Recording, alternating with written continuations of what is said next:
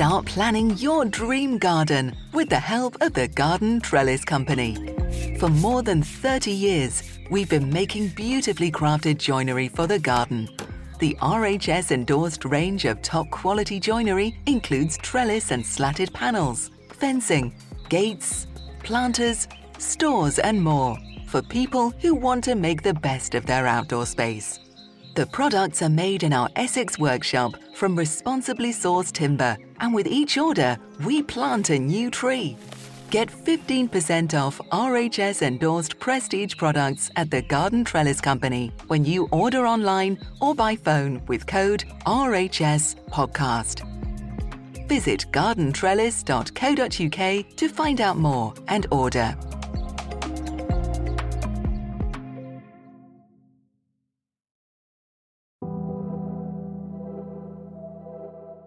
As gardeners, we all have plants that we love to hate. Things like aucubas, which often get called car park plants, but they're beautiful, they're useful, evergreen shrubs. Or heathers, perhaps seen as dowdy or old fashioned, but they're stunning when planted in swathes or dried and used as decorations. I had my eyes reopened to heathers when we were working on the January issue of the Garden magazine, where we did a plant profile about winter flowering ericas and just looking at the amazing variety within them and seeing bees go mad for them on a cold winter day and seeing how resilient they are in the face of snow and wind and rain, it just gave me a whole extra love for them. And I feel like in winter, especially, it seems that these common but unpopular plants can play a really important role in our gardens, adding structure, berries, or cheery variegated leaves just when we need them most. So today we're addressing the overlooked we're exploring a genus that everyone loves to hate Mahonias, and just how they can liven up a winter garden. And we're revisiting houseplants, which may or may not be looking worse for wear after the chaotic holiday season. We'll be travelling to RHS Garden Wisley, talking to well known experts like houseplant guru Tony Le-Britton, and taking a look at the work a nursery does with female prisoners. You're listening to Gardening with the RHS with me, Gareth Richards.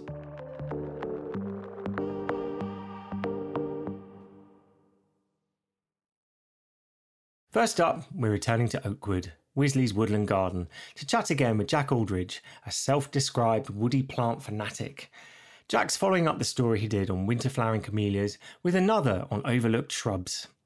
This time, he's making the case for Mahonias, a plant that he believes is the subject of undue slander. So we are on Battleston Hill at Wisley, and we're surrounded by various evergreen shrubs, camellias, rhododendrons, and a number of other things. But particularly standing out at the moment are some of the Mahonias. And people love to hate Mahonias. I think it's a combination of two things. You've got the fact they're widely planted in a lot of car parks, they've earned that terrible label of being a car park plant. And the fact that most of them are yellow flowered and people love to hate yellow. So you put those two things together, and Mahonias have really been put in a corner. And thought we'd just have a talk a little bit about how useful they are and, and how brilliant they are as garden plants. And, you know, stereotypes and prejudices aside, they, they really do have a lot to offer in the garden at a time of year when there's, there's not a huge amount to see. So, Mahonias are a genus of, I think, around 80 species at last count. They are, for the most part, large evergreen shrubs with really quite striking architectural value from their presence and their foliage. These large pinnate leaves that are arranged in sort of whorls around the stem. So you end up with this almost like a, a sort of collar of, of, striking pinnate leaves with bold, sort of spiny leaflets. Um, horribly prickly things. You don't want to go anywhere near them, really, but from a distance, they're really quite striking, particularly when sort of surrounded by things that will either be herbaceous plants that have died down or other deciduous trees and shrubs that have lost their leaves. They, they really stand out and, and provide a, yeah, a sort of architectural presence. You've got two groups really. You've got the sort of autumn, early winter flowering group, and then some that will flower later in spring. And as a result, they, they occupy a nice niche as flowering shrubs and offer a lot in a time of year when there's relatively less to see in gardens. So the flowers are arranged in, in racemes. So you've got these, these long spikes of flower that emerge from the terminal shoot of one of the stems. They make these large, usually multi stemmed shrubs. They're also, in some cases, quite sweetly scented and seem to attract a lot of bees or early bees, I guess, and other hoverflies and other insects.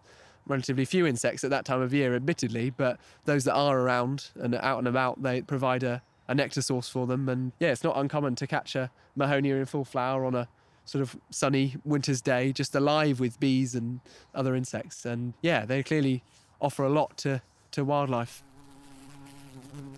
There are a lot of Mahonias that are worth growing in gardens, and in that category, I think an honourable mention must go to Mahonia cross media charity, and that is the Mahonia that you'll have seen just about everywhere. Its popularity is a real testament to how good a garden plant it is. These things are tough, not exacting about soil conditions or, or requirements, really very tolerant of abuse, if we were to call it that, um, in terms of pruning. They can be hard pruned or just left to their own devices where they'll make really large, striking shrubs. And then, perhaps not as well known as some of the media types like Charity, is a very lovely species, Mahonia gracilipes. Although it's got similar foliage, similar bold pinnate foliage, it's quite a different thing, really doesn't make an enormous, tall, great monster of a shrub. But it's sort of got a slightly more lax habit. And where you plant Mahonia gracilipes is, is critical to one's enjoyment of it because one of its most striking features is this white coating on the underside of the leaves. Um, we've got a plant on Battleston Hill at Wisley that's sited in such a way it just catches the afternoon sun and it lights up the whole plant from underneath and it's stunning. I'd grow it for just, just for its foliage alone.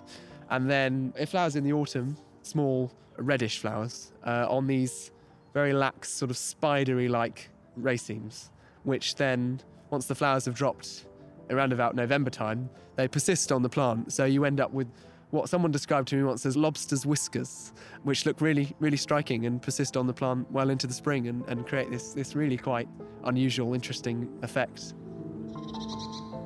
So, other than enjoying Mahonias, now is a great time to track one down, really. Um, either things like Mahonia Charity or perhaps Eurybracteata Soft Caress is another very popular one with very fine foliage, autumn flowering. Now is a good time to be seeking these plants out and, and planting one if you're not already growing Mahonia at home. And things like Mahonia Eurybracteata, that would grow well in a pot for a while. It may be not, you know, forever, but certainly for the first five, ten years of its life. It, I've seen many good examples grown in pots, and they, they provide really nice foliage structure as well as nice autumn winter flowers. It's quite often the case that Mahonia might be something you, you inherit in a, in a new garden, and it's probably this great big evergreen monster of a thing that's much outgrown its position. And before you reach for the spade and the, and the mattock can start to grub this thing out, Mahonias do take well to hard pruning, and quite often that is the best way to get them looking shapely and they'll grow into these sort of leggy, messy, scruffy things that need sort of bringing back into shape. And a good way to do that is to be quite bold and cavalier and, and take the saw to them and, and prune them to maybe a couple of feet. You're left with this sort of gaunt looking stump staring back at you and you think oh my gosh what have i done to this thing but sure enough maybe a few weeks a month later you'll start to see buds breaking just below the cuts on, on the bare stems and you start again with something much more compact and much more manageable and let it grow unpruned for several years before doing it again and you kind of you keep that cycle going and that's the way to keep these things in check so i hope this has been a sort of compelling enough case to, to make people rethink mahonias and see that they are really exciting and valuable autumn and winter flowering shrubs and with a, you know more species and cultivars available to us now than than probably ever before. There's a Mahonia for every situation and every garden, and these tough, perhaps sometimes overlooked garden stalwarts really should be given a second chance.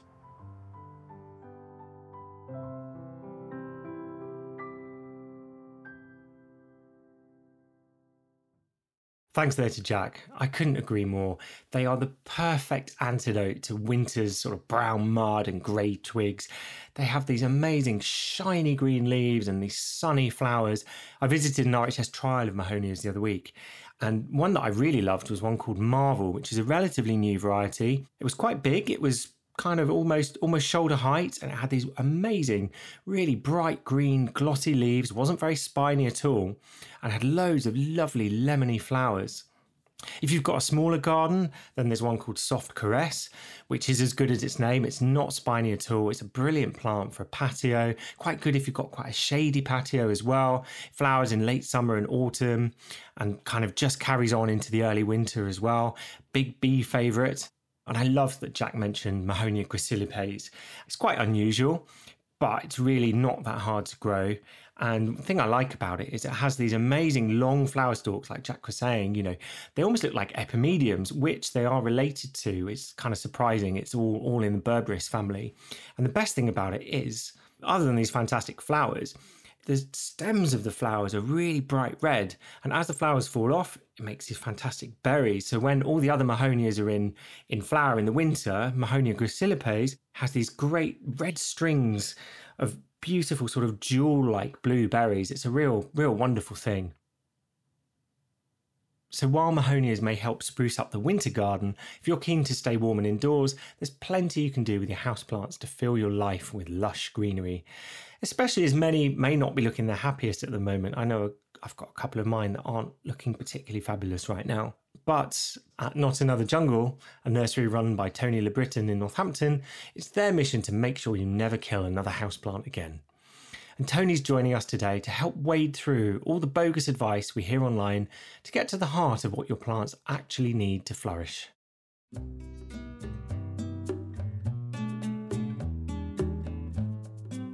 There's a lot of misinformation out there, and I want to strip it back just like I do in my store and strip it back to the absolute basics. And that's absolutely all you need to know. Some really simple things about your plants, and you'll never fail again. So, the first thing to consider when you're choosing your house plant is right back, almost before when you buy it. I think a lot of us go out and we get excited in garden centres and we see plants and we just buy it because we love the look of it with no thought on where it's actually going to live in our home. But actually, what we really need to do is think about what light requirements those plants need and what we can give them in our home. So most homes have an area that a particular house plant would do well in. So it's about figuring out how much light you get in that area. And then when you're buying plants, matching that plant to those light levels. There is a bit of a myth within this of low light plants. We see low light plants or even plants for rooms with no windows. Even seasoned horticulturists sometimes fall for this because you see it and you think, okay, yeah, it says that's what it is. It must be that. But you strip it back and you think, well, plants need light to photosynthesize. That's impossible that we can have plants that live in a in a dark corner. Some plants will die very, very slowly, or even just freeze. So things like Dracaena, mother-in-law's tongue, the Sansevieria, that comes from Africa it's an African plant. It likes a lot of light, and yet it's sold as a really, really low light tolerant plant. And it is low light tolerant. It's not going to be very happy in low light.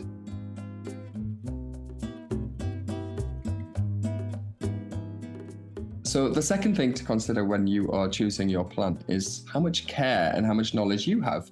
So, some plants do require a little bit more care, a little bit more time. And if you can't do that, it's pointless even trying. And then the other thing is just your overall environment. So that encompasses things like do you have pets? Most houseplants are not pet friendly. There are some which are, and some which are more uh, toxic than others. Things like where you're going to put the plant. Is it something you're going to be brushing against a lot? Does it need to be sturdier? Is it skin irritant? Is it somewhere that's going to get very wet or damp? So you've got to think about all these things before you even pick up that plant. What we always say in the store is if you get the light right, back to that light, it's the most important thing. If you put your plant in the right amount of light, that is 95% of the work done. And you are almost certainly going to be successful with your house plant. So, after you've figured out where the plant's going to go, there are two things left for you to do, really. A couple of other little bits, but two main key things. And the first is watering. And with 99% of houseplants, the main thing to do is to allow it to dry out before you water it again. And I know you see care labels in a lot of plants. We remove any care labels that come in. And, and actually, we request that our growers don't add the care labels because most of them do contain incorrect information. And, and unfortunately, Google is also a minefield of this.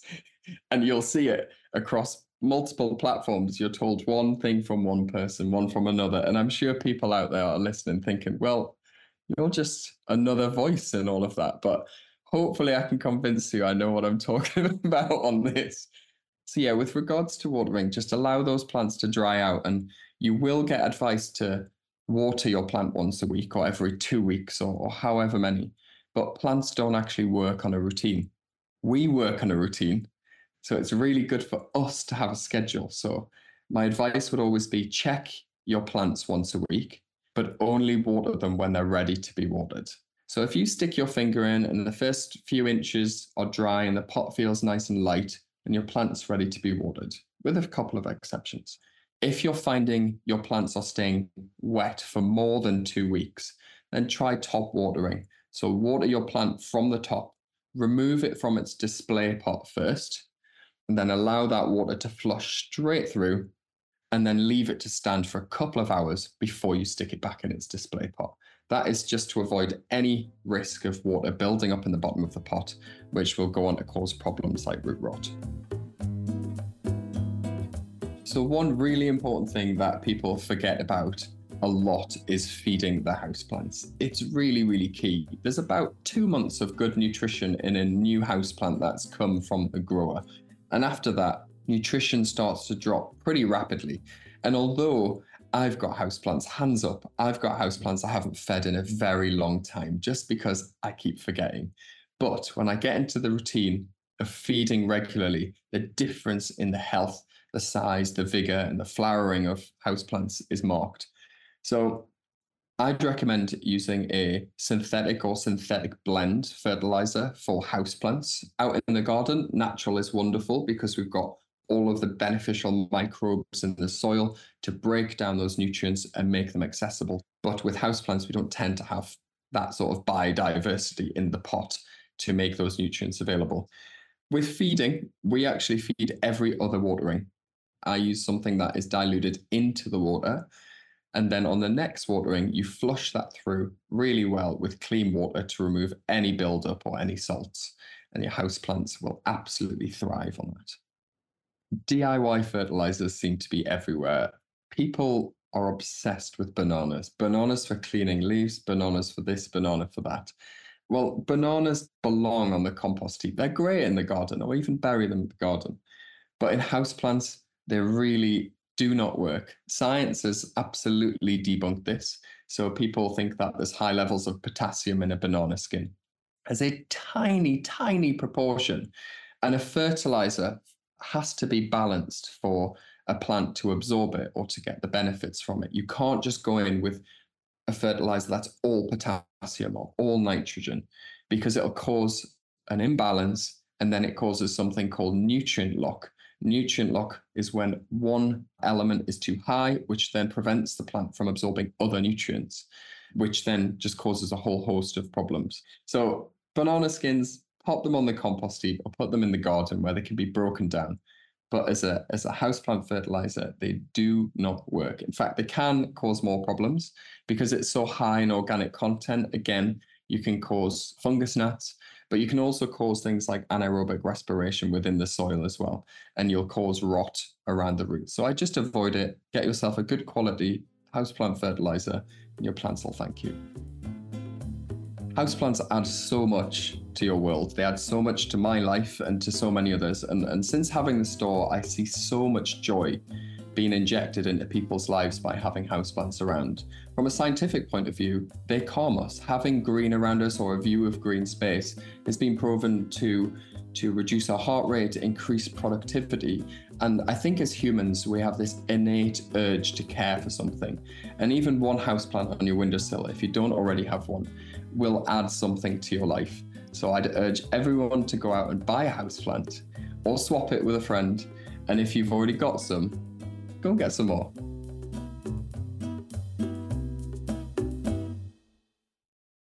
Thanks there to Tony. If you would like more of Tony's advice, check out the beautiful book he published last year called Not Another Jungle Comprehensive Care for Extraordinary Houseplants. It's made our podcast list of the best books of 2023. My own personal houseplant philosophy is find what works for you. And I know I've talked about this on the podcast before a couple of years ago, but I, I really think it's true that you have to kind of tailor your houseplant ambitions to the conditions that you can provide. So my house is Victorian, it's not particularly warm, so I have to avoid all these really heat-loving things like streptocarpus and alocasias and stuff like that because they're just not happy. But what I can grow is the slightly hardier things like Sansevierias and Crassulas and Echeverias. They love it because I've got plenty of light. I just I don't have that consistent warmth and they're fine with that. And also, hands up, I'm not the world's best waterer of houseplants. So growing these things that actually enjoy a bit less water really, really works for me. And if you're still craving more houseplant content, don't worry because we're not finished with it yet. For our final feature, we're travelling to Kent to the Glasshouse, a nursery that offers second chances through horticultural training to women in prison. Here's a look at the work that they do and reflections from a few of the prisoners who work there.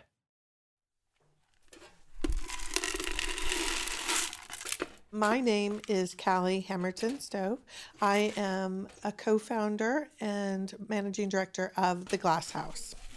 So we are sitting in our growing facility, and we are in Cranbrook in Kent, and we um, have, uh, I guess, I don't know, maybe 2,000 plants um, around us of varying size: Ficus lyrata, Dracaena, Chinese evergreen, Kentia, Strelitzia. We see them all, and we basically nurture these and grow these, and we put them into offices and um, hotels and retail, and where uh, the rest of the world can enjoy them as well. Well, the women come out from prison to work with us, and as they work with us and they earn a living wage, they train in this industry in managing and propagating and growing these types of plants, these indoor plants. They do have the opportunity also to get a qualification in horticulture. But whilst they're doing that, they are actually doing the work of the commercial enterprise, which is mainly installing and maintaining plants in office environment in London.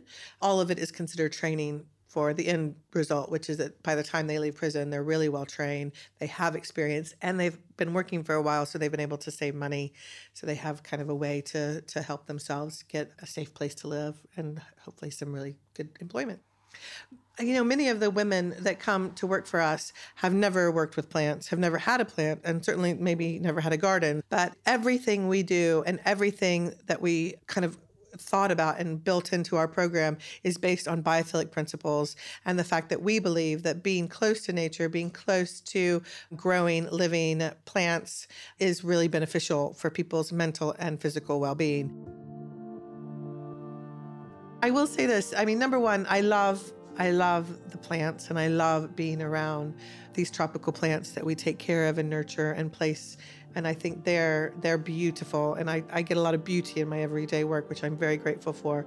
But even more than that, I'm so grateful for getting to be a part of these women's lives and they're at a place where they're really making a change and they've they're doing something different than what they've done before and it feels like such a gift to get to be a part of that period of their time and to help them and to support them. So I think that's, for me, my favorite part of my job.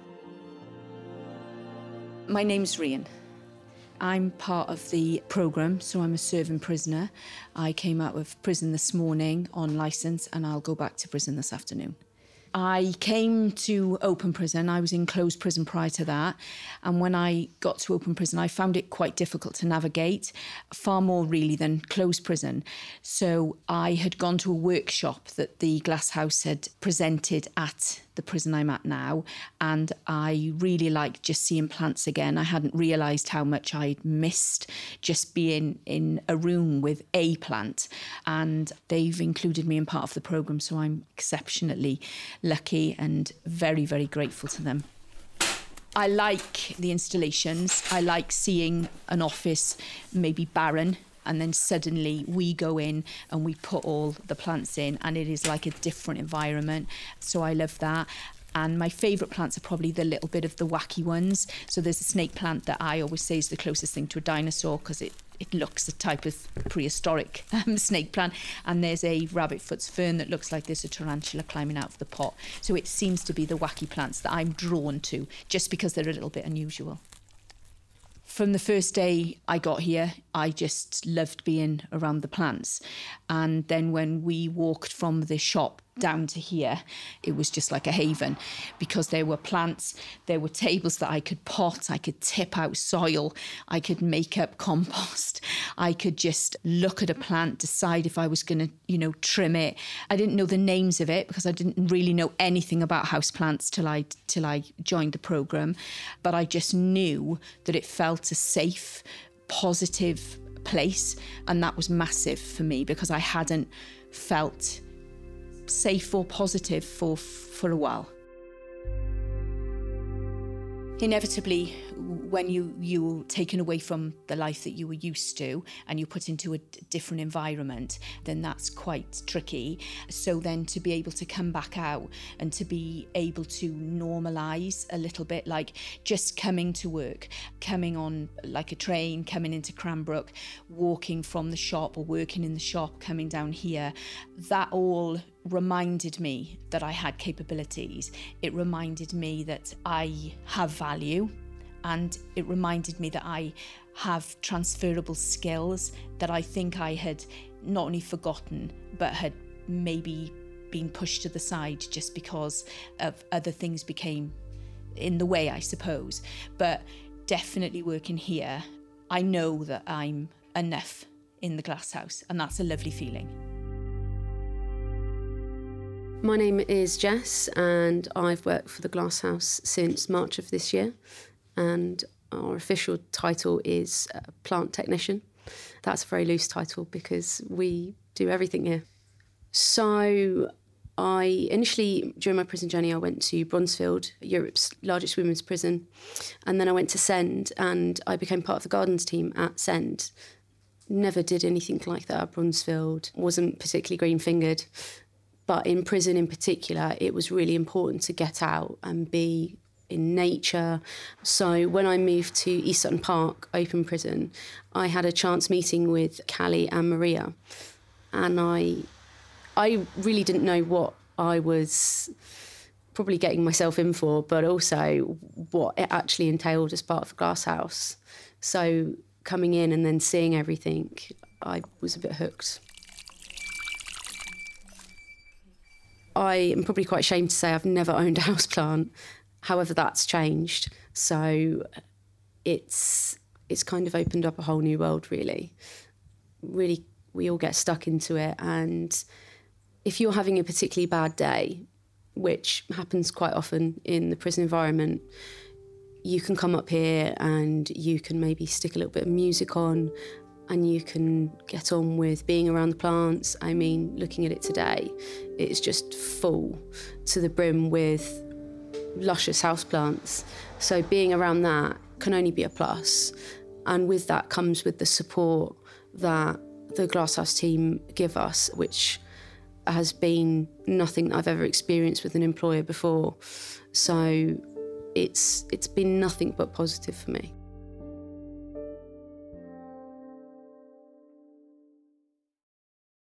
Thanks there to Callie, Rianne, and Jess. You can find out more about the work the Glasshouse does and how you can order plants from them in our show notes. And before we go, I wanted to chat about one thing that I've done in the garden this past week, and that is clean my greenhouse. Because algae and dirt and everything can really build up over time, and before you know it, you're losing a lot of light. And now is a time when quite often greenhouses are pretty empty. So, what you need to do get a dustpan and brush, a bucket of water, some liquid washing up detergent, and get your brush into that and give the glass a good scrub inside and out and rinse it off after you're done. And you'll be amazed how much more light comes through. And also, a quick note just to say, we want to hear from you. We'd love to hear about the issues you're having in your garden or general horticultural questions you'd like answered in the show. So send us your queries at podcasts at rhs.org.uk.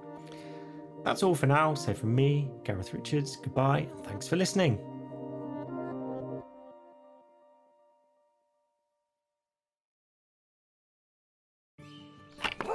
As we look to the year ahead, start planning your dream garden with the help of the Garden Trellis Company. For more than 30 years, we've been making beautifully crafted joinery for the garden. Our range of top quality products, endorsed by the RHS, includes trellis and slatted panels, fencing, gates, planters, sheds, and stores, and all made in our workshop in Essex. Make the most of your outdoor space and get 15% off RHS endorsed prestige joinery products at the Garden Trellis Company when you order online or by phone with code RHS Podcast. Visit gardentrellis.co.uk to find out more and order.